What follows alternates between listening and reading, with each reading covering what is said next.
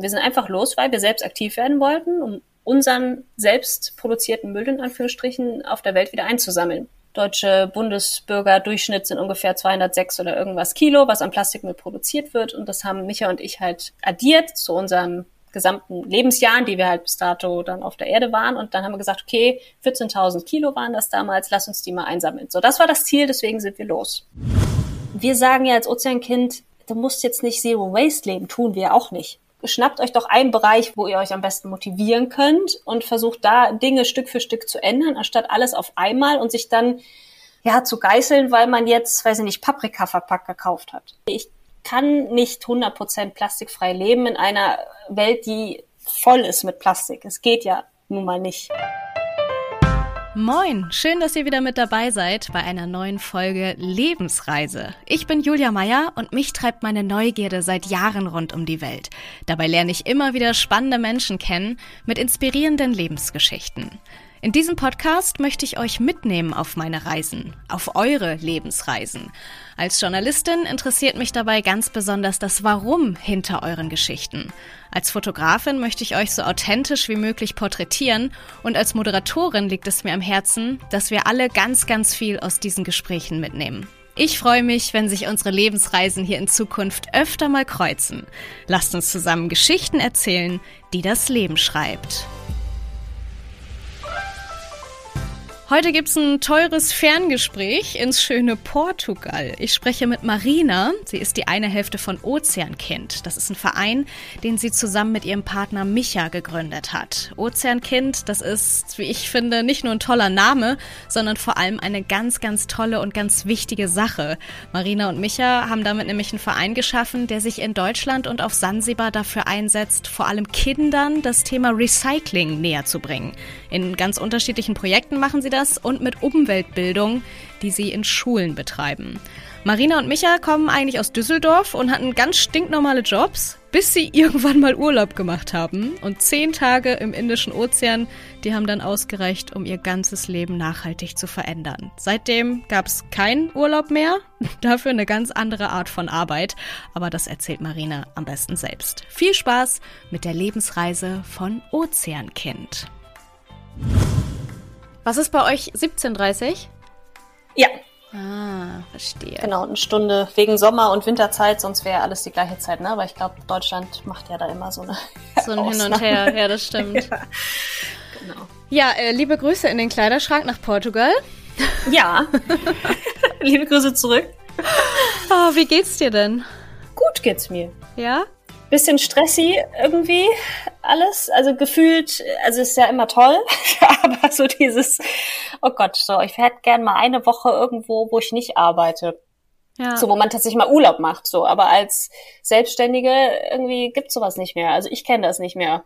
So wie damals im Angestellten-Business, oh dass du sagst, okay, du machst halt mal zwei Wochen am Stück Urlaub und machst halt nix. Weil äh, man beschäftigt sich ja trotzdem irgendwie Tag ein, Tag aus mit den ganzen äh, Themen und brainstormt dann beim Abendessen, was wir noch weitermachen können und so. Also es hat so alles sein Für und Wider. Mach mir keine Angst, ey. Ich mache mich gerade komplett selbstständig. Ich habe das vorher auch immer nebenbei im Angestelltenverhältnis gemacht.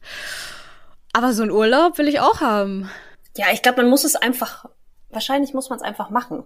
Jetzt so langsam sind wir an einem Punkt, wo ich sage, okay, irgendwann in diesem Jahr machen wir wirklich, äh, lassen die Laptops irgendwo und Handys so weit wie möglich aus und dann einfach äh, mal Urlaub machen und eben halt ja. auf nichts antworten. Und dann liegt halt mal was, ein, zwei Wochen, muss man halt damit klarkommen. Sowohl wir als ja. auch der andere, der auf irgendwas wartet. So, das ist einfach der, der Punkt, der Hebel, der halt umgelegt wird. Ja, das ne, Weil die Urlaubsvertretung gibt's halt dann nicht mehr.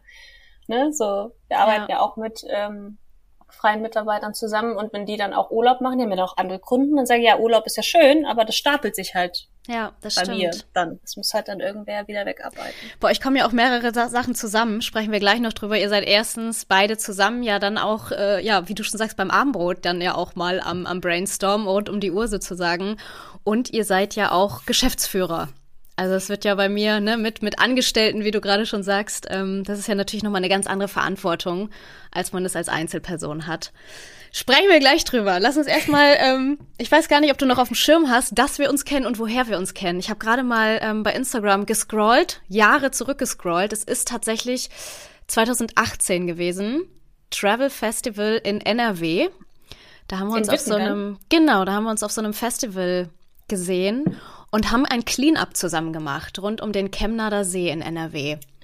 Da äh, erinnere ich mich noch dran. Ja. Genau, und bei mir ist es nämlich auch tief verankert, weil ich habe das erste Mal so richtig am Stück Müll gesammelt. Ich habe immer mal wieder irgendwo was aufgehoben, aber jetzt nie irgendwie mal am Stück irgendwas gesammelt, sodass ich diese Summe dann mal gesehen habe.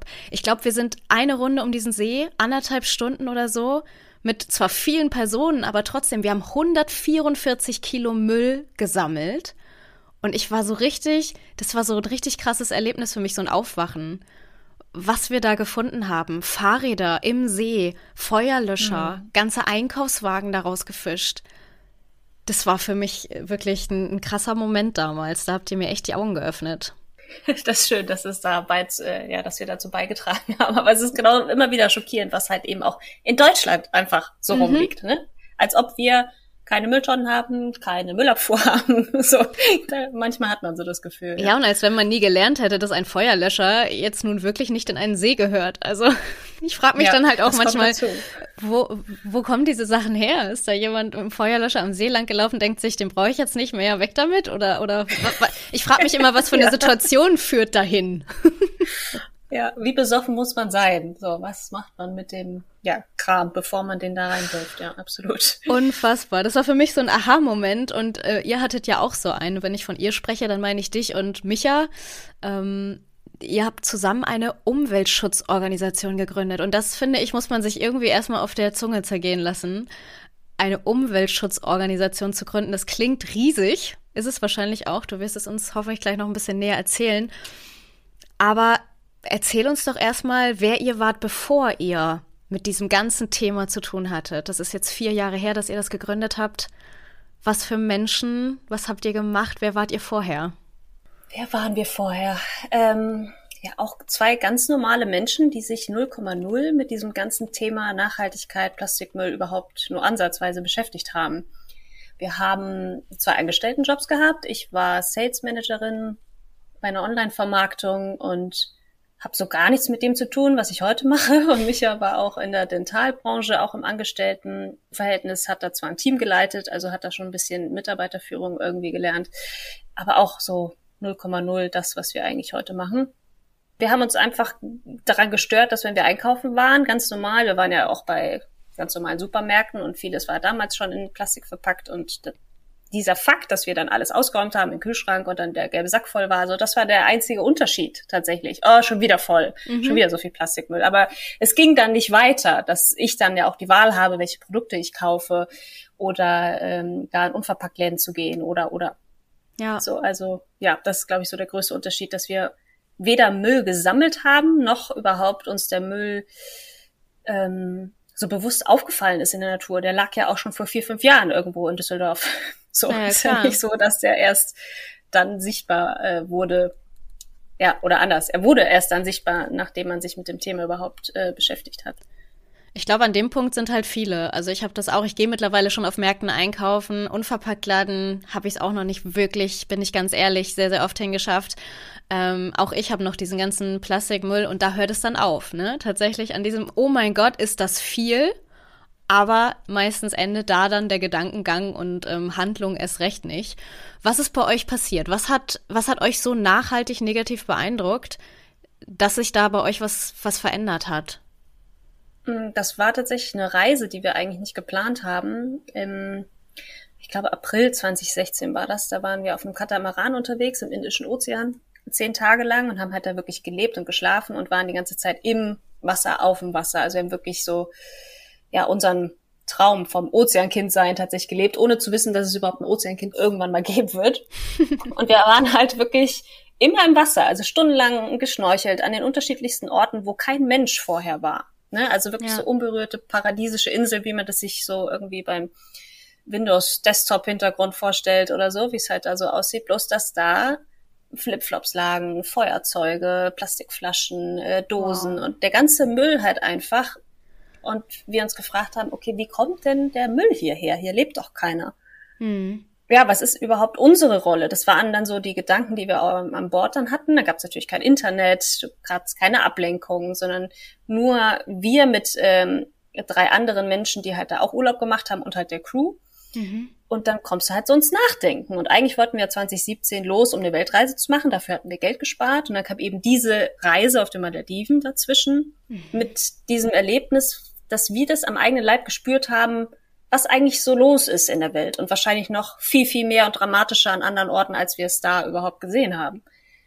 Und das hat ja alles so ähm, ins Rollen gebracht nachträglich, weil wir dann gesagt haben, okay, lass uns irgendwie fühlt es sich nicht so richtig an, dass wir dann 2017 einfach äh, Weltreise und ja, YOLO und mhm. mach hier mal schön ähm, dein geilstes Leben und geh danach wieder zurück an den Schreibtisch. Irgendwie war das dann nicht mehr möglich nach diesen zehn Tagen. Also ja, ich, ich weiß noch, dass ich wirklich ähm, äh, Kolleginnen dann mich gefragt haben, so weil ich dann danach wiederkam und ich war irgendwie so happy und gelöst und als ob ich konnte es wahrscheinlich damals gar nicht so wirklich äh, greifen, aber jetzt so, wenn ich wenn so ausspreche, dass ich vielleicht damals so ja, der Sinn des Lebens hört sich jetzt ein bisschen zu hochtrabend an, aber dass man da so merkt, okay, ich habe was gefunden, wofür ich mich einsetzen möchte, wofür ich mich mhm. losgehen möchte. Und ja, ich glaube, das war sowas, wo ich dachte, okay, irgendwas machen wir jetzt. Und dann sind wir halt los und haben gesagt, wir zielen halt los, um Plastikmüll zu sammeln. Wir selbst, nur Micha und ich und das halt begleiten auf unseren Social Medias, um halt möglichst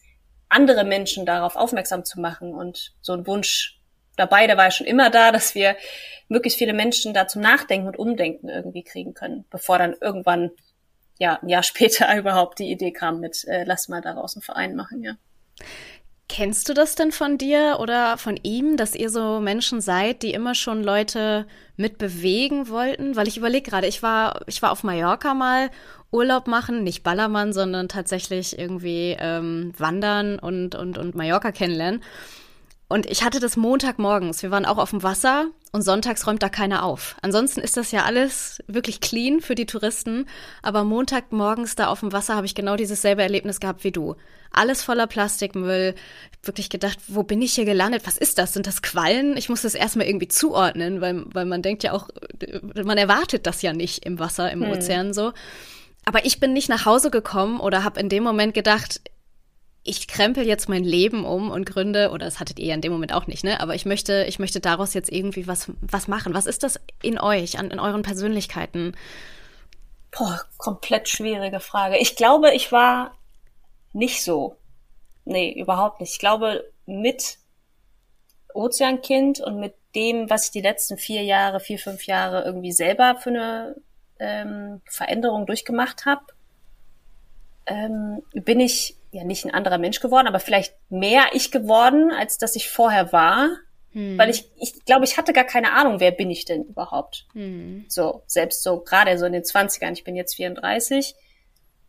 Ich glaube, so ab 22 bis 26, 27 warst du irgendwie lost und so, ja gut, ich weiß, dass ich, ich wollte irgendwie ähm, erfolgreich sein im Beruf, eine bestimmte Stelle, bestimmtes Jahresgehalt haben. Äh, Urlaub gemacht haben wir immer gerne und dafür ging auch meistens wirklich unsere Kohle drauf. Also dafür haben wir gearbeitet. Mhm. Das war eher so das Ziel. Und ich habe dann irgendwann mit ja 23, 24, als äh, Micha und ich dann gerade mal so ein paar Jahre zusammen waren, gesagt, okay, ich möchte mit 30 auf jeden Fall mal raus ein Jahr um die Welt und dafür Geld sparen, bist du dabei. So, und das kam halt so, weil ich dachte, okay, ich, ich innerlich dachte ich so, nee, ich will das nicht. Ich will eigentlich in diesem deutschen Hamsterrad weiter arbeiten und in dieser Konsumfalle drin sein, weil ich auch eher mehr im Außen unterwegs war, hm. als dass ich jetzt bin. So, das, das merke ich auf jeden Fall, dass sich das komplett geändert hat, dass ich viel Bestätigung vom Außen haben wollte, sei es jetzt nur von der Familie oder so, Mhm. Dass sie sagen wollten, okay, gut, Marina, die kriegt das hin, die ist erfolgreich, die verdient gutes Geld, die macht ihren Weg so ungefähr. Aber mir war das eigentlich nicht wichtig. So, mhm. eigentlich. So, wenn man so ganz ehrlich zu sich ist. Ja, Geld verdienen ist cool und ein schönes Leben ist gut, aber es fühlte sich irgendwie nie so sinnhaftend an. Und das habe ich eben genau gemerkt in den ja, so 2016, also eigentlich schon vor der Reise, dass ich gesagt habe, ich möchte irgendwas anderes machen. Und dann habe ich mich mit ortsunabhängig Arbeiten beschäftigt und bin darauf gestoßen und dachte, ah, vielleicht ist ja das was und so. Und dann kam halt wirklich so eins zum anderen. Und jetzt ist es eher so, ich, mir ist es eigentlich, ja nicht eigentlich, auch uneigentlich, komplett wurscht, was meine Familie davon hält, was ich mache. So, ob die es gut finden oder nicht, ist schön, wenn sie es irgendwie akzeptieren und respektieren und vielleicht auch noch unterstützen, ist natürlich äh, Sechser im Lotto.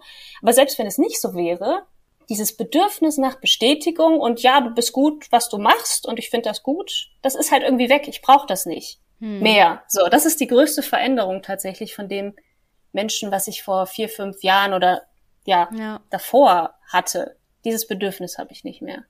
Ich hoffe, es war irgendwie verständlich. Es, es ist absolut verständlich und ähm, ich, ich zumindest finde mich da komplett wieder. Ich glaube, wenn man so ein, so ein Ereignis, welches auch immer das ist, hat oder auch ich habe mich irgendwie total verloren gefühlt und irgendwie gedacht, ich möchte was, was Neues machen. Ich glaube, das macht jeder, gerade in diesen Alterswechsel ähm, zwischen 20ern und 30ern immer mal wieder durch. Es ist nur spannend, was daraus halt so entsteht und dass man wahrscheinlich auch vorher nie gedacht hätte, dass das so ein Thema wird im Leben. Absolut, ja. Und das ist auch eher so dieses, ich war schon immer ein intuitiver Mensch und habe mich immer von meinem Bauchgefühl leiten lassen. Und das passte halt irgendwie alles. Also wie diese äh, Reise, okay, auf den Malediven, das war ja damals einfach ein Newsletter, der mich erreicht hat, währenddessen ich im Büro saß und total gelangweilt von meinem Job war und sagt, ja, hier irgendwie Restplätze, zehn Tage Inselhopping auf den Malediven, halt dann für ein halbes Jahr später, ne? Das war dann irgendwann 2015, sagte, oh ja, geil, das möchte ich machen. Und ich habe wirklich direkt gesagt, angerufen, mich angerufen, gesagt, so hier, Inselhopping, bist du dabei? Und er so, ja, von welchem Geld denn? Ich so, naja, von dem Weltreisekontogeld. Da liegt ja Geld, was wir ja sparen. Also das Geld ist ja da. Wir wollten es eigentlich für was anderes nutzen. Er sagt, ja gut, dann buch doch. So, dann habe ich das gebucht. So, innerhalb von einer halben Stunde ist das halt erledigt gewesen. Und dann einfach, was seitdem wirklich passiert ist. Dieses äh, ganze Thema persönliche Weiterentwicklung kam dann auch im Sommer 2016. So, wo ich dann überhaupt mich mit meinen Werten, mit mir selbst auseinandergesetzt habe, versucht habe, irgendwelche ähm, ja, Punkte aus meiner Vergangenheit aufzulösen oder auch daran zu arbeiten, okay, wie reagiere ich und warum und nach welchen Werten möchte ich überhaupt leben. Und dann, ja, es ist einfach so lustig irgendwie im Nachhinein, wenn man das so betrachtet, welche Punkte wohin geführt haben und welche Menschen dann in, in, in das Leben auch kommen, die einen dann auf dem irgendwie weiterbringen auf der Mission, wo du noch gar nicht weißt, dass du auf irgendeiner Mission in Anführungsstrichen bist. So.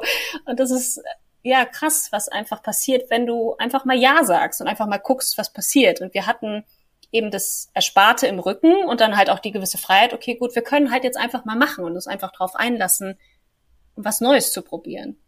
Hattest du auch mal Angst oder Sorge, dass ihr da auch euch in etwas verrennt, in so einen Kampf, den man überhaupt nicht gewinnen kann. Das ist so das, was mir einfällt, wenn ich Plastik angucke und Plastikmüll auf der Welt angucke. Das, das, da kannst du doch, klar, soll man hinterherräumen, aber eigentlich kannst du doch hinterherräumen, was du willst. Das ist doch was, das kannst du doch nicht gewinnen.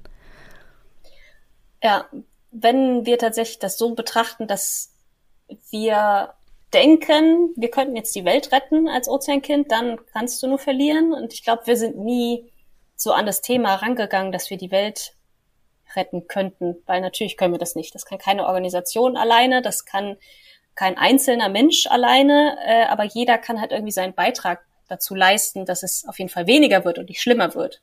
So dieses Plastikmüllproblem im Meer. Ich glaube, der Zug ist abgefahren, so ganz drastisch, weil es ist ja nur einstellige Prozentbereiche den Müll, den man überhaupt sieht, so der dann zurückgespult wird, der an der Meeresoberfläche liegt. Der Großteil, der ist in die Tiefen des Ozeans schon runtergesunken oder so zu, äh, zerkleinert in Mikroplastik. Das kriegst du nicht mehr rausgefiltert. So und deswegen ist es ja ähm, zumindest haben wir den so das Bedürfnis äh, verspürt, dass wir da so ein Beitrag leisten und den Müll, den wir halt irgendwo sehen, dass man den eben aufhebt, bevor er irgendwie in den Fluss, ins Meer, ins sonst was gelangt oder halt so zerkleinert wird, dass man ihn eben nicht mehr aufheben kann. Ja, aber äh, deine Frage war, ob Angst vorm Scheitern und was vor Verrennen oder so in die Art. Ja, ja, genau. Ähm, auf dem Weg bis heute, also die letzten vier Jahre, es gab immer Höhen und Tiefen. Und gerade weil wir ja am Anfang mit unserem Selbstersparten da logischerweise alles selbst finanziert haben, äh, klar kann man sagen, hättest du ja auch in Deutschland machen können, ne? hättest ja nicht irgendwie durch die Gegend reisen müssen und dafür Geld ausgeben müssen. Ähm, aber das Geld hörte dann halt auch irgendwann auf. Und wenn du weißt, okay, du weißt eigentlich noch nicht so wirklich, was daraus wird und wie du irgendwann wieder Geld verdienen wirst, damit du schlafen und essen und keine Ahnung was äh, davon leben kannst einfach, da hatten wir schon öfter die Situation, wo wir saßen, okay, krass, wie geht's denn weiter? Wir wissen eben nicht, was in einem halben Jahr ist oder was in einem Jahr ist. Also den Punkt gab es oft. Ist Micha und ich wieder unterschiedlich.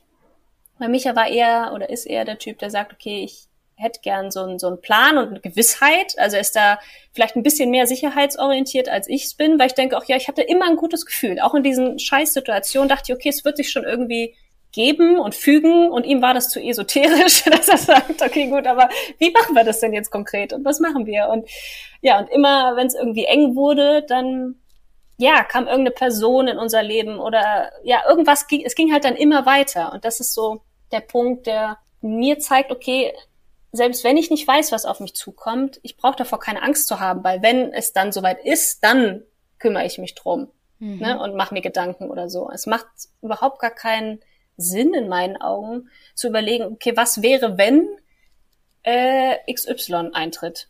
Ja. Ihr habt dann irgendwann auch eure Jobs aufgegeben und gesagt, okay, wir machen das jetzt, wir machen es jetzt richtig, richtig oder gar nicht. Seid an die Ersparnisse rangegangen, hast du gerade schon gesagt. Nimm uns mal mit auf diese Reise. Also ich mache mich gerade einfach als Einzelperson selbstständig und das ist schon in Bürokratie Deutschland irgendwie, ne, für mich völlig überfordernd und überwältigend. Habt ihr von Anfang an vorgehabt, einen Verein zu gründen oder kam das nach und nach? Nee, das war gar nicht der Plan. Also wir sind 2017 los, da hatten wir dann ähm, Monate vorher dann eben logischerweise den Job gekündigt, äh, unsere Wohnung soweit aufgelöst und ganz viel verkauft und dann, dass wir also so die Kosten wie, so gering wie möglich halten, wenn wir dann unterwegs sind auf Reisen. Ja, nee, der Verein, den gab's damals gar nicht im August 2017. Wir sind einfach los, weil wir selbst aktiv werden wollten, um unseren selbst produzierten Müll in Anführungsstrichen auf der Welt wieder einzusammeln. So, weil wir haben damals gesagt, okay, deutsche Bundesbürger Durchschnitt sind ungefähr 206 oder irgendwas Kilo, was an Plastikmüll produziert wird. Und das haben Micha und ich halt ähm, addiert zu unserem gesamten Lebensjahren, die wir halt bis dato dann auf der Erde waren. Und dann haben wir gesagt, okay, 14.000 Kilo waren das damals, lass uns die mal einsammeln. So, das war das Ziel, deswegen sind wir los. Mhm. So. Und ähm, das mit dem Verein hat sich dann tatsächlich ergeben, wenn man das einfach so sagen darf. Es gab weder einen Businessplan noch irgendwas, was wir wie wo machen müssen oder so eine To-Do-Liste, die wir abgehakt haben, sondern nachdem wir dann eben los sind und, und gerade auf Instagram und Facebook darüber äh, gesprochen haben und das einfach begleitet haben, kamen immer mehr Menschen, die gesagt haben, ey, ich finde das cool, was ihr macht, wie kann ich euch denn unterstützen? So, und dann kamen wir erst irgendwie immer so drauf, so ja, hm, als Einzelunternehmen, was wir ja damals einfach waren, ne, eine Webseite, ein Blog fertig, ähm, kann man ja keine Spenden einsammeln. Kann man schon, aber dann spendest du ja irgendwie für den Staat, sagen ja. wir mal, durch die ganzen Sachen, die du abgibst. Und nicht für die Sachen, die jetzt, was ich, Müll, Abtransport oder sonstige Sachen. Ähm, dann haben wir erst überhaupt so, ja, ein halbes Jahr, dreiviertel Jahr, nachdem wir los sind, überhaupt mit dem Gedanken auseinandergesetzt, okay, wollen wir nicht einen größeren Unterschied machen? Mhm als äh, in Anführungsstrichen nur selber Müll zu sammeln. So, weil wie du schon sagst, das Tropfen aus dem, äh, auf dem heißen Stein.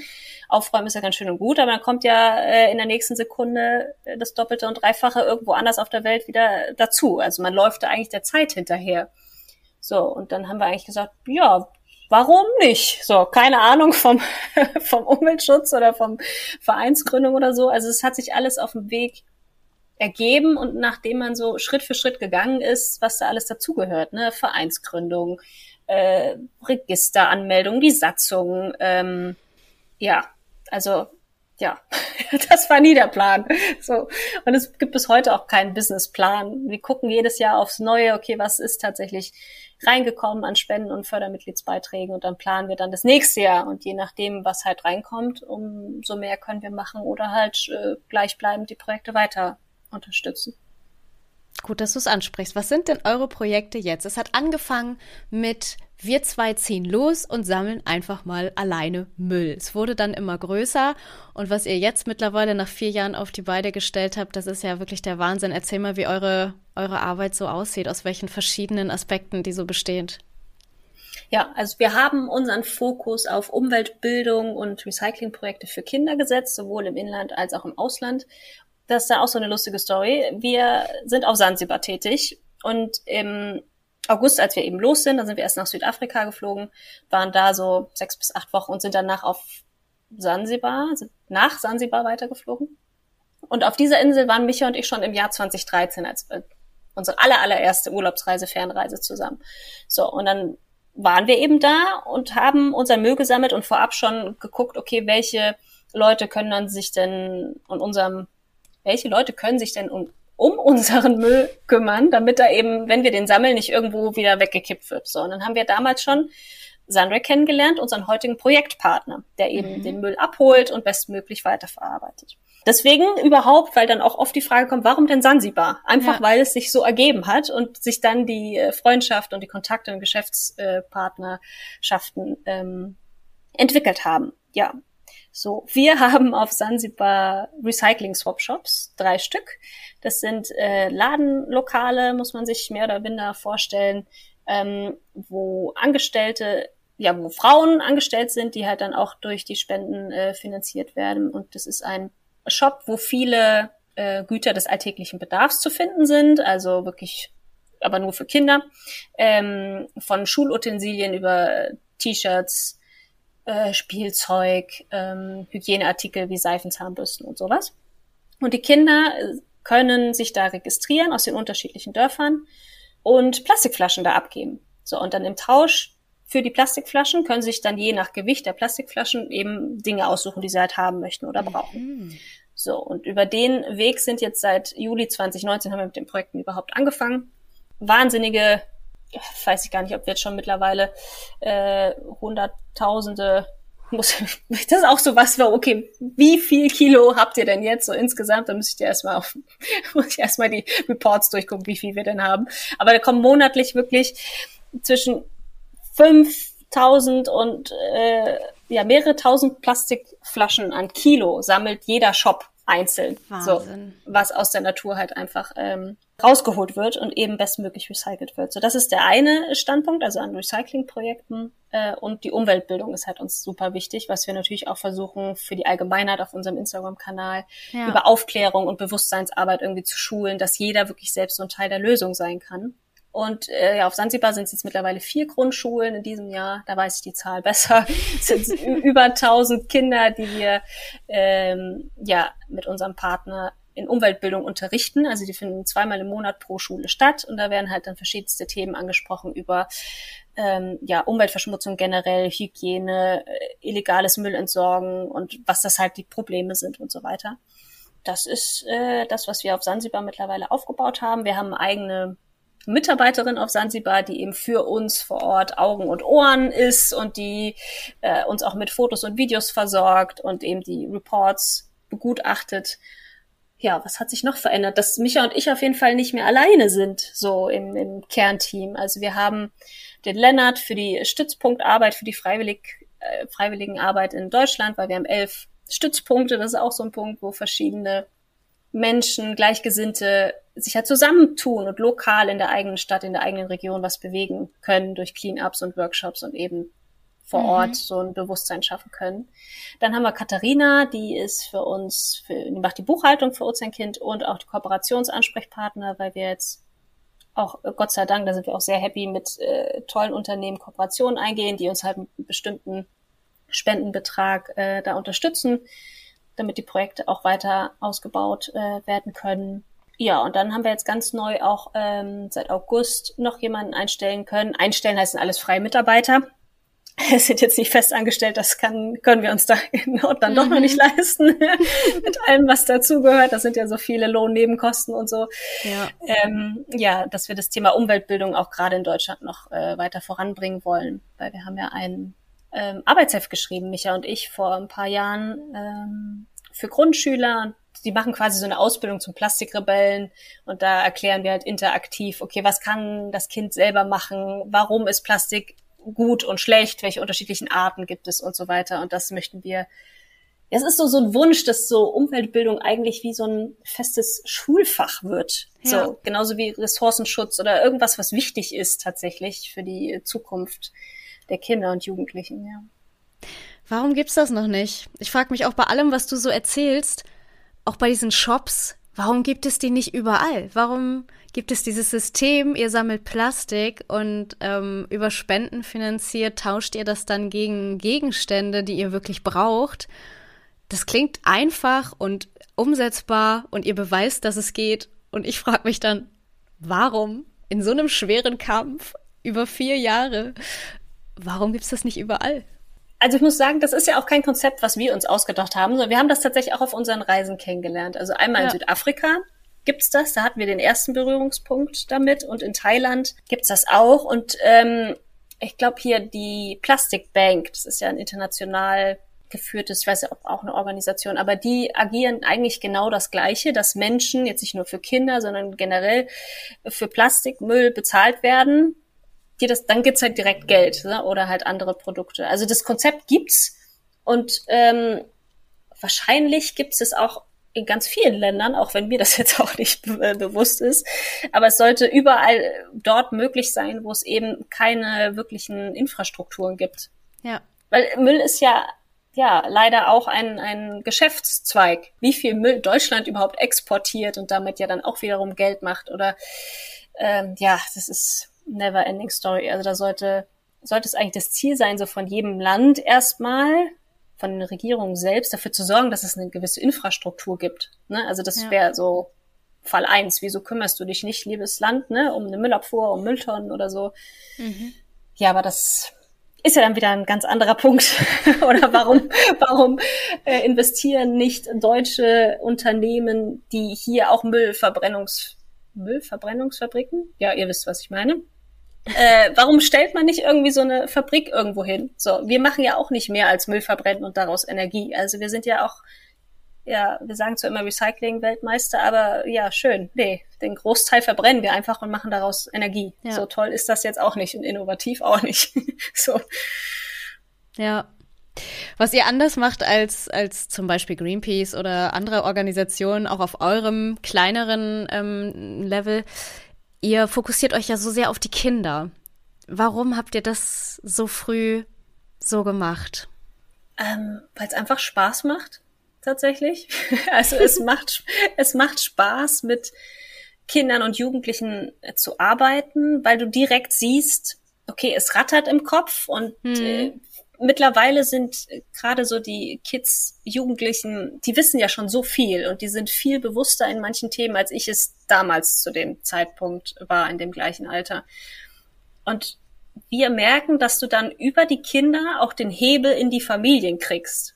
Hm. Unterbewusst. So, wenn ein Kind jetzt plötzlich beim Einkaufen merkt, nee, Mama, kauf mal bitte, das hier ist in Glas und das ist unverpackt, kauf mal lieber das, weißt du, dann hast du mhm. so ein, so ein kleinen Erziehungshelfer in den Familien, ohne dass es bewusst darauf angelegt ist. Ne? Also die ist einfach so dieser spielerische Gedanke und der schnelle Umsetzung, die einfach wahnsinnig viel Spaß macht. Und es ist halt die nachfolgende Generation. Und ich glaube, bei vielen in meiner Generation oder dann halt die von meiner Mutter und Großeltern, da brauchst du mit dem Thema nicht mehr anfangen. So, weil mhm. wenn erstmal so ein Verhalten wenn so ein Verhaltensmuster über Jahrzehnte eingespielt ist, wie schwer es einfach fällt, da irgendwas zu verändern. Und wir brauchen aber in einem relativ kurzen Zeitraum viele Veränderungen in allen möglichen Bereichen, ne? Nachhaltigkeit und Konsum ja. und Plastik und so.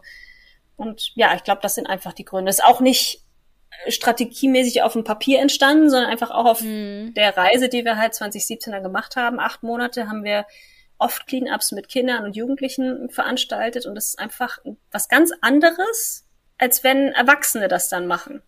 Es mhm. ist dann auch wichtig und dann auch unterschiedlich, da gibt's ja dann auch ähm, wirklich vom Engagement-Level, sage ich mal, Unterschiede und manche sagen, ja gut, ich mache das jetzt mal fünf Minuten und dann setze ich mich wieder auf die Liege. Und anderen, vielen Erwachsenen ist das auch peinlich, Müll zu sammeln. Weil mhm. was denken denn dann die anderen und äh, nee, warum soll ich jetzt den Müll von anderen Menschen aufheben und so. Also es geht viel die, ja, die Gedankenspirale an. Kinder sagen, ah, hier liegt was und dann machen sie einen mhm. Wettkampf mit den unterschiedlichen Teams und ich habe mehr gesammelt als du und die sehen das einfach als spielerisch, anstatt sich selbst wieder so viel Gedanken zu machen. Merkt ihr da bei den Nationalitäten Unterschied zwischen uns Deutschen? Ich habe das Gefühl, hier in Deutschland ist es ein bisschen schleppend, auf jeden Fall in unserer Generation und drüber. Äh, die jüngere Generation ist ja sehr engagiert. Ist das im Ausland auch so? Oder hast du diesen Eindruck gar nicht? Hab ich den nur? Puh, ich, Du meinst, dass jetzt die Erwachsenen überhaupt ihr eigenes Verhalten, Konsumverhalten oder irgendwas anpassen? Ja, ich, ich merke ja jetzt nur so bei mir. Also die Ideen sind ja auch alle da und die Ansätze sind ja auch da. Ich gehe dann auch mal auf den Markt und beim nächsten Mal, ach Gott, der Markt ist ja jetzt noch drei Tage, ich brauche aber jetzt was. Äh, dann gehe ich ja doch wieder in meine alten Muster zurück. Und wenn ich noch weiter drüber gucke in den Generationen, ähm, da ist es ja noch schleppender, wie du sagst. Ist das, ist das so ein, so ein deutsches Phänomen? Es ist, glaube ich, ein generelles Problem. Wir, wir können ja auch, äh, wie sage ich das? Ähm, jetzt im Vergleich, ich habe ja nur den Vergleich mit Sansibar und Deutschland, so, weil wir ja in anderen Orten der Welt ja gar nicht so wirklich äh, aktiv sind. So, aber das kannst du ja auch nicht miteinander vergleichen, weil auf Sansibar hat die lokale Bevölkerung ganz andere Probleme als wir. Ob sie, weißt du, viele Kinder, die haben zerfetzte Klamotten, die haben keine Schuhe, die müssen zusehen, wie sie ihr Essen besorgen, ja, ähm, was sie zu trinken bekommen. Da gibt's auch nicht überall fließend Wasser sowieso äh, sehr, sehr selten die müssen Wasser dann abkochen, damit sie es trinken können auf dem Feuertopf, weil auch Strom, wenn sie denn da ist, auch öfter mal ausfallen, so mhm. ne, über Generatoren so. Und das sind alles so Probleme, die wirklich Probleme sind. Und diese Menschen können sich eigentlich nicht, so wie wir, weil wir alle möglichen Alternativen und Zeit und Ressourcen haben, sich überhaupt mit diesen äh, Umweltgedanken auseinandersetzen, meiner mhm. Meinung nach. Und wir in Deutschland, das ist erst so ein Bequemlichkeitsding. Wir sagen ja als Ozeankind, du musst jetzt nicht Zero Waste leben, tun wir auch nicht. So gut wie es geht und da, wo es halt möglich ist, ähm, zu verzichten und vor allem auf Einwegprodukte, so gut es halt möglich ist. Und wenn dann irgendwas verpackt ist, äh, Micha trinkt zum Beispiel super gerne Cola Light weiß der Geier warum, aber ist halt so. Und das gibt's halt dann auch hier ähm, in Portugal oder Sansibar, sonst was, da gibt's halt dann auch nur die ganz normalen PET-Einwegflaschen. So, dann kauft er die dann auch. Dann ist es halt sein Laster und äh, auf anderen Ebenen ist er dann besser unterwegs. So. Oder im Bad sind wir komplett plastikfrei. Das ist genau dieser Punkt, wo wir halt sagen, okay, schnappt euch doch einen Bereich, wo ihr euch am besten motivieren könnt und versucht da Dinge Stück für Stück zu ändern, anstatt alles auf einmal und sich dann ja zu geißeln, weil man jetzt, weiß ich nicht, Paprika verpackt gekauft hat. So, ne? mhm. ne? Also das ist so dieser Punkt, den wir selbst, also ich mhm. vor allem äh, bei mir selbst gemerkt habe, okay, ich kann nicht 100% plastikfrei leben in einer Welt, die voll ist mit Plastik. Es geht ja nun mal nicht. Außer ja. mit ganz viel Zeit und Ressource und das hat ja auch nicht jeder. Ne? Es hat ja dann auch was mit Geld und Investment und sonstigen Sachen zu tun, vielleicht, ne? Oder aber ja, okay. Der, der, der starke Punkt ist in Deutschland, den ich einfach sehe, dass die Menschen umdenken und sich was aussuchen und Stück für Stück daran arbeiten, anstatt zu denken, okay, ich muss jetzt ja. so perfekt Zero Waste lieben wie der Typ oder die Frau auf Instagram oder so. Nee, guck doch bei dir, was im Bereich machbar ja. ist und setz Dinge um. Das ist vielleicht so mein Denkfehler da drin, dieses Schwarz-Weiß. Also entweder ich mache das jetzt total oder gar nicht. Oder auch dieses Vergleichende, ne, dann eben mit sozialen Medien oder auch die Annahme, dass ihr jetzt total plastikfrei leben würdet und ihr kriegt das ja ohne Probleme total gut hin und rettet dabei noch die Welt und ich schaff's nicht mal, Paprika unverpackt zu kaufen.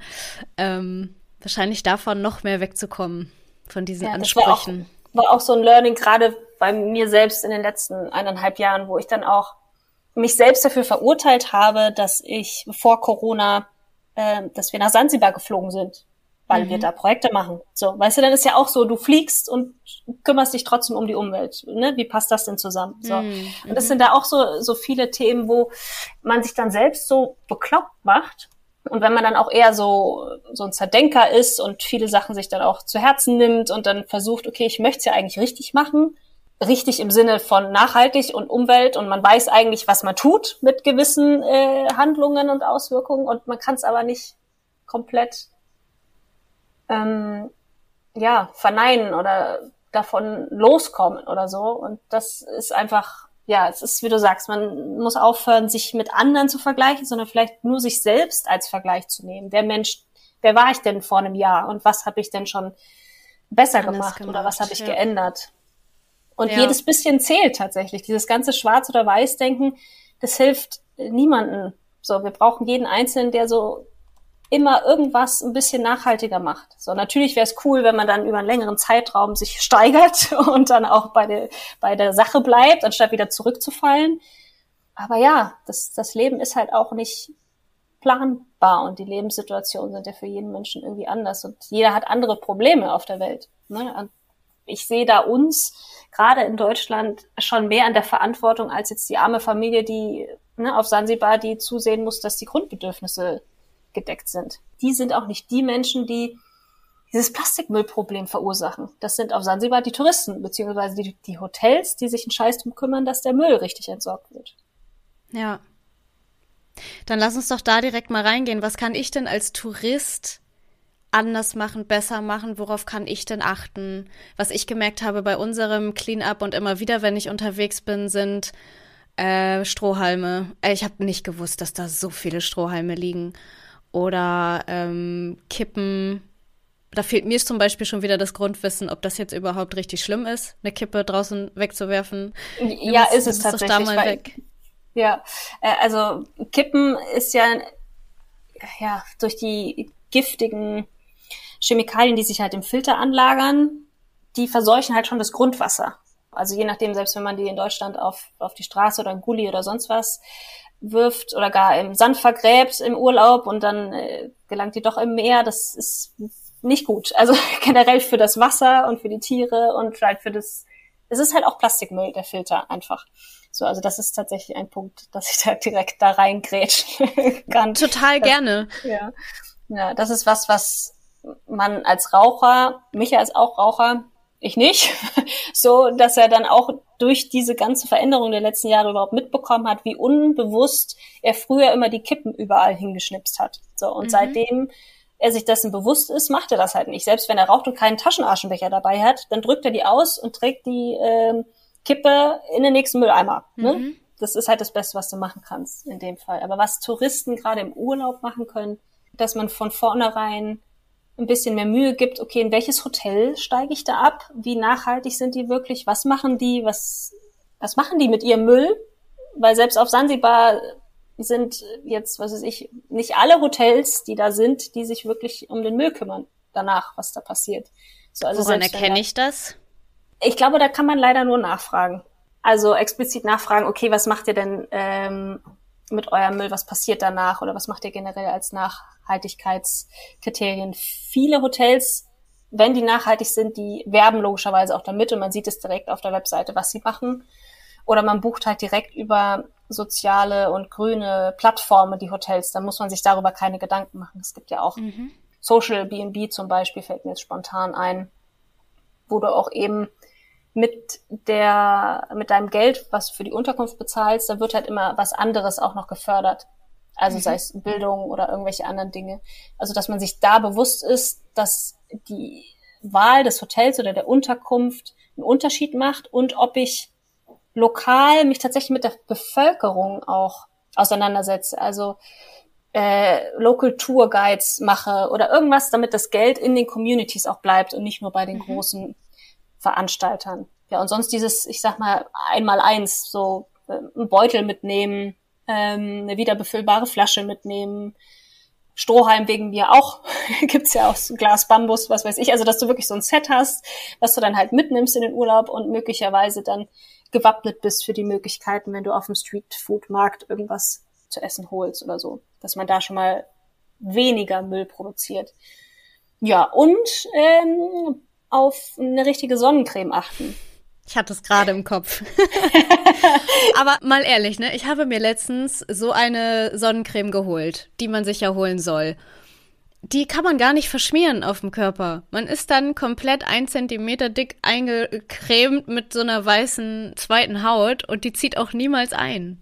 Da gibt's natürlich auch deutliche Unterschiede tatsächlich, weil klar, das Zinkoxid, das ist natürlich das Weiße, das ist ja das, was eben kein chemischer Filter ist, was dann wiederum, also die chemischen Filter von äh, Nivea und Co., die schädigen halt die Korallen. Und deswegen sollte man eben auf die äh, physikalischen Filter achten, also Naturkosmetik, Sonnencremes, die Zinkoxid enthalten statt diese chemischen Filter.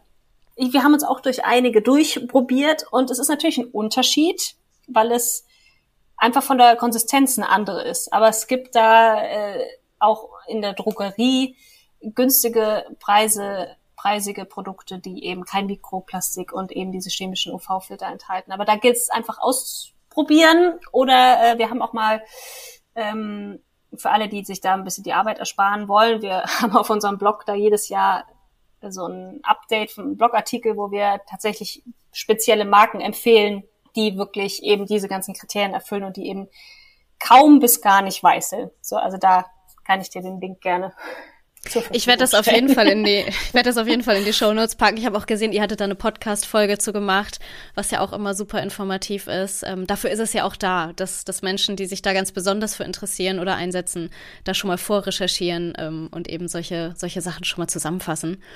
Ganz unwerblich hier, aber trotzdem gerne Werbung ähm, für euren Content, den ihr da zusammenschaufelt.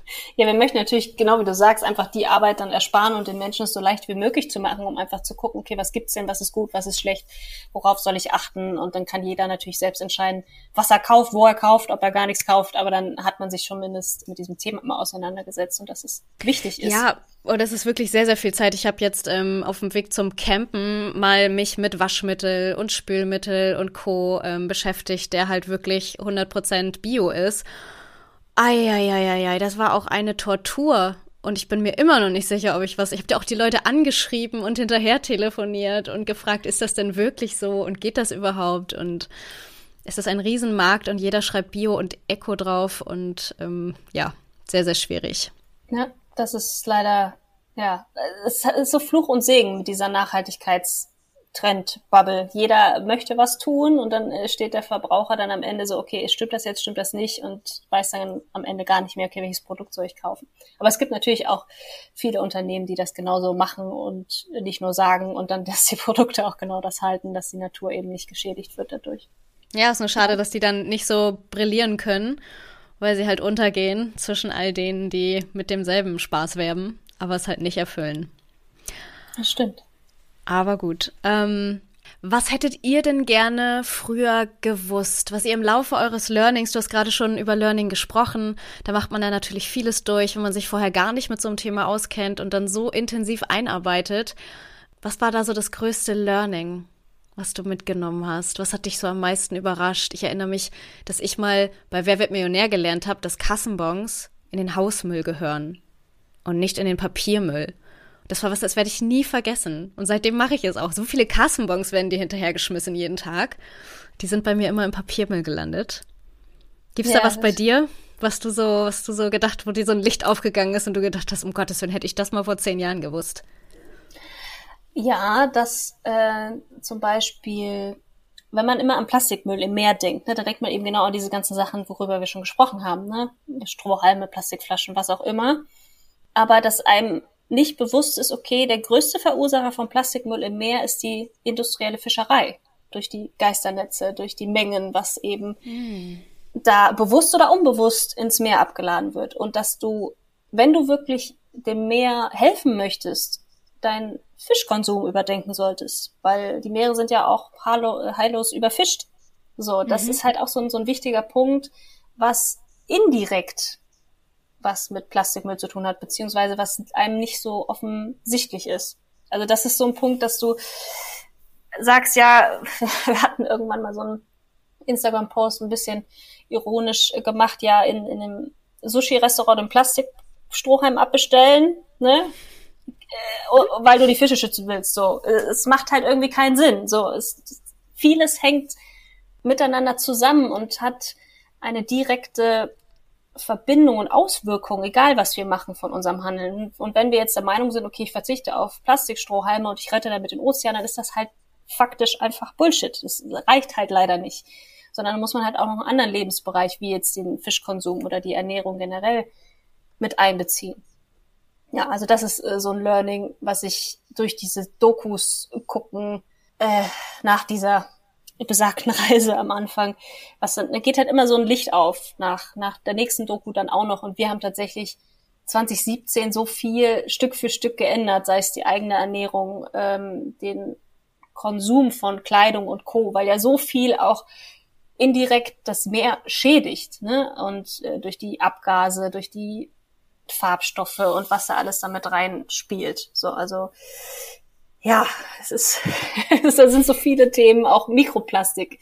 Das war mhm. mir vorher auch natürlich nicht bewusst, wie viel eigentlich in, in den Kosmetika drin ist und nicht so, dass man sieht, sondern dass es, es gibt ja auch unsichtbares, äh, unsichtbare Polymere, die halt einfach so eingenutzt äh, werden, um ein bestimmtes Produkt streichfähiger, dickflüssiger oder was weiß ich was zu machen.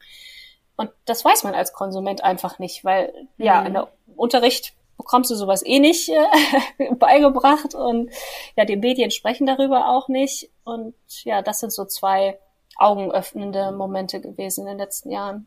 Jetzt hast du gerade schon selber so schwer ausgeatmet nach dem Motto, boah, das ist einfach, das sind so viele Themen und es ist so viel. Man steht da dann als Unwissender ja auch einfach irgendwie am Anfang und denkt sich, um Gottes Willen, wo fange ich denn da an? Jetzt soll ich meinen Konsum äh, hinterfragen und ähm, soll auch noch meine Ernährung und mein Kaufverhalten generell und auch noch den Strohhalm. Also, was sind so deine Tipps? Du hast gerade schon gesagt, mal so vielleicht Raum für Raum oder Handlung für Handlung, mal als erstes das Badezimmer vornehmen, wenn man Interesse hat, oder den Kühlschrank oder wie seid ihr da so vorgegangen oder was sind so deine Tipps?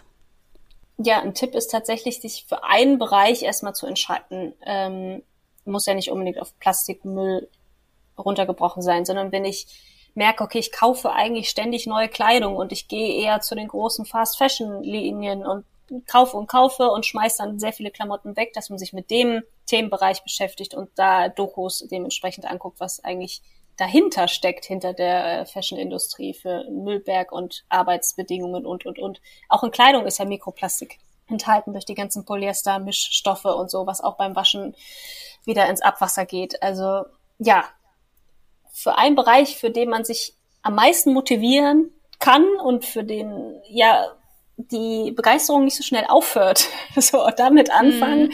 Bei den anderen ist es die äh, Kosmetik, die Pflege im Bad, dass man da genau guckt, okay, welche Produkte stehen denn gerade im Bad? Und dann gibt es bestimmte Apps wie Codescanner und ToxFox, wo du absehen kannst, ist in meinen Produkten eigentlich Mikroplastik drin oder nicht? Welche Sonnencreme benutze ich? Kann ich die aufbrauchen äh, und eine neue kaufen?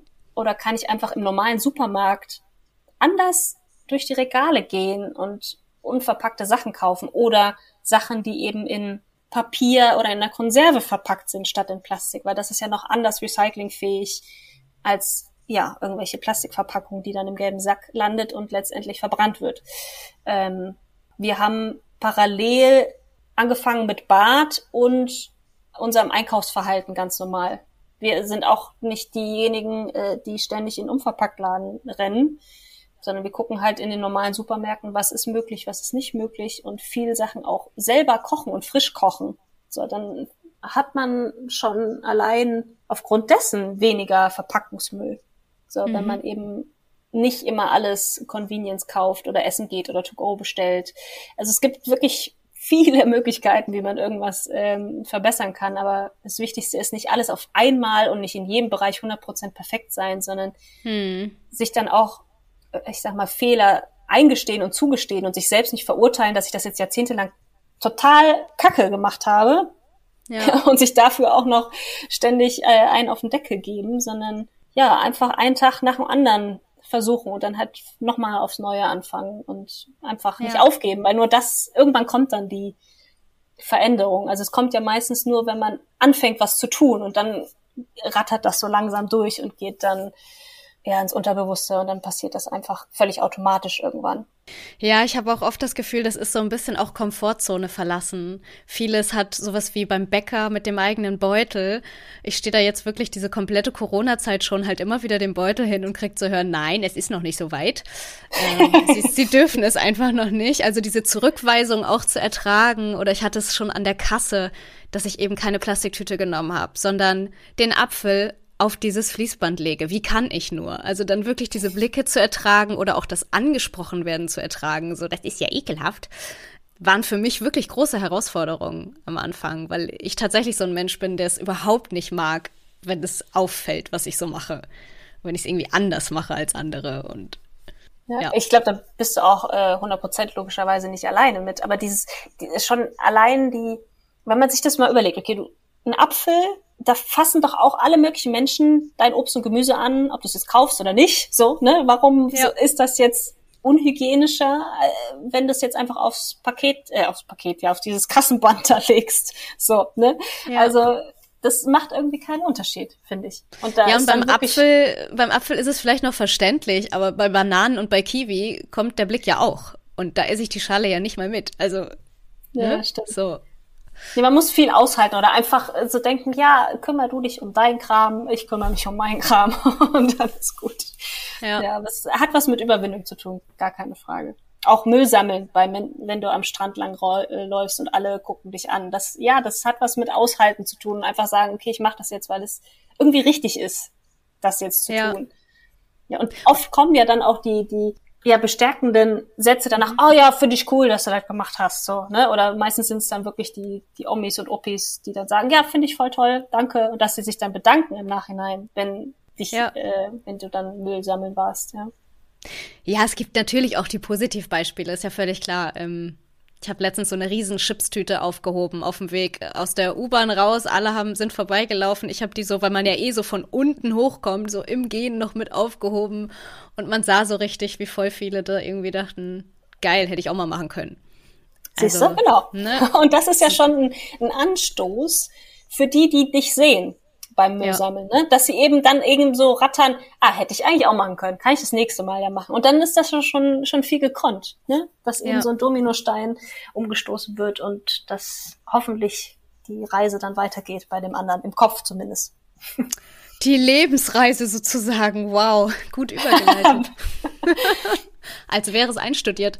Ja. Ähm, wo wir schon beim Thema Engagieren sind, wie können wir uns denn, unabhängig davon, dass jeder auf sich selber gucken kann und seine eigenen Sachen hinterfragen kann, wie, wie kann man bei euch denn unterstützend mitwirken? Weil das ja auch eine Sache ist, die unbedingt unterstützt werden sollte.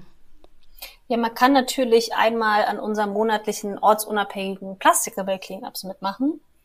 Das ist ja immer am letzten zusammenhängenden Wochenende im Monat. Da rufen wir über unsere Kanäle dazu auf, selbst aktiv zu werden in der eigenen Umgebung, einfach eine Tüte schnappen und Müll sammeln und das dann halt in der Story verlinken und vertaggen und sagen, okay, ich habe jetzt hier ein Kilo, drei Kilo, fünf Kilo gesammelt und dann kommt das bei uns auf den Counter auf die Webseite. Also so kann man aktiv was machen.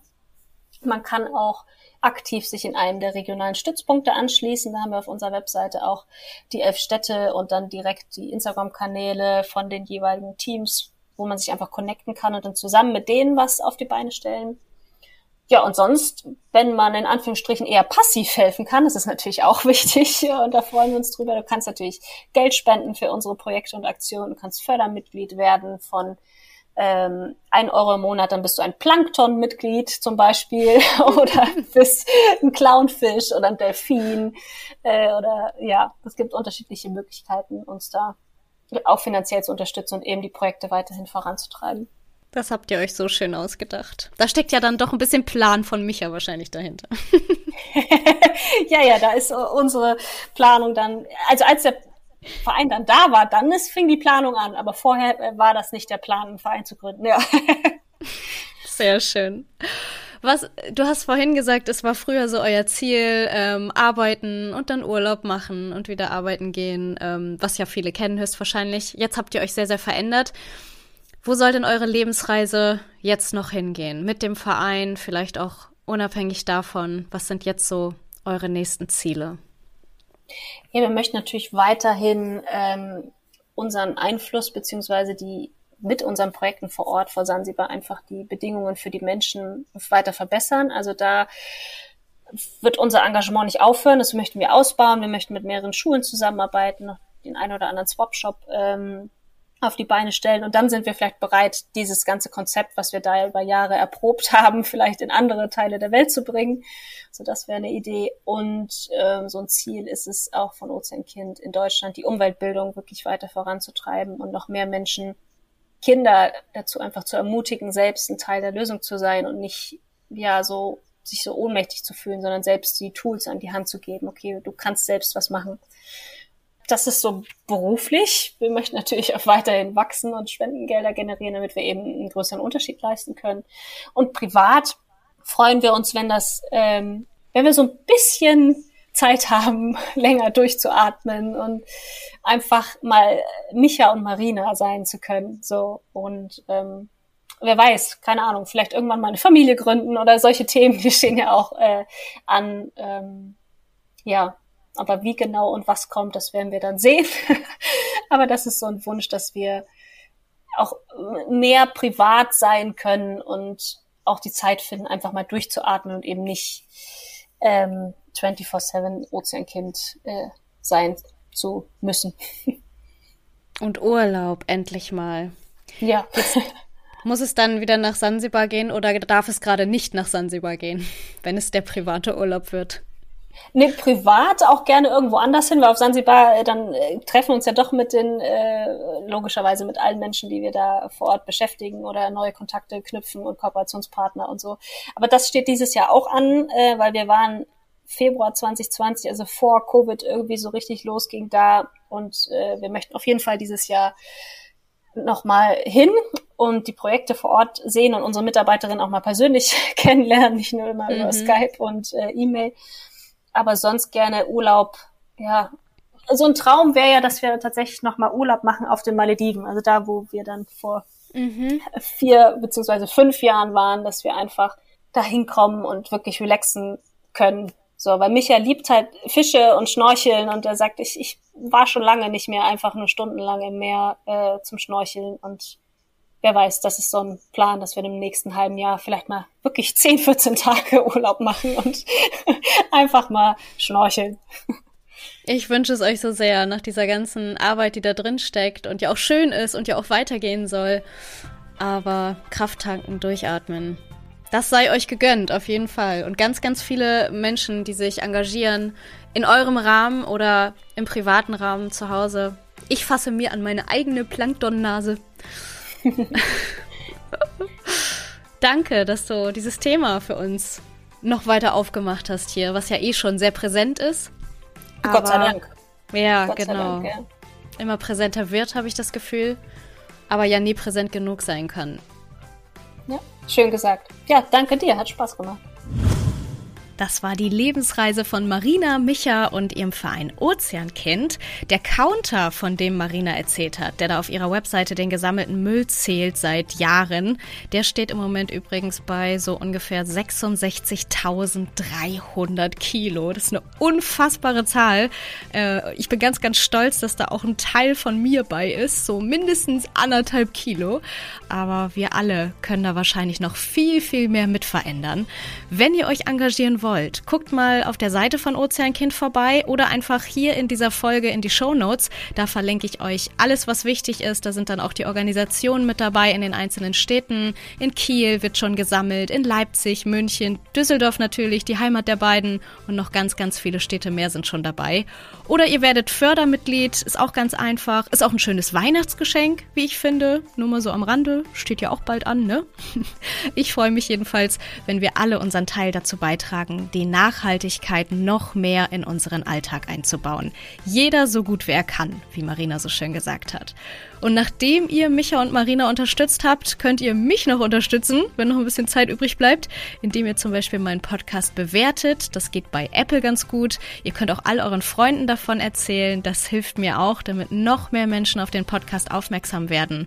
Und in zwei Wochen einfach wieder dabei sein bei einer neuen Lebensreise. Da freue ich mich. Haltet euch warm bis dahin. Ich google jetzt mal Flüge nach Sansibar oder nach Portugal.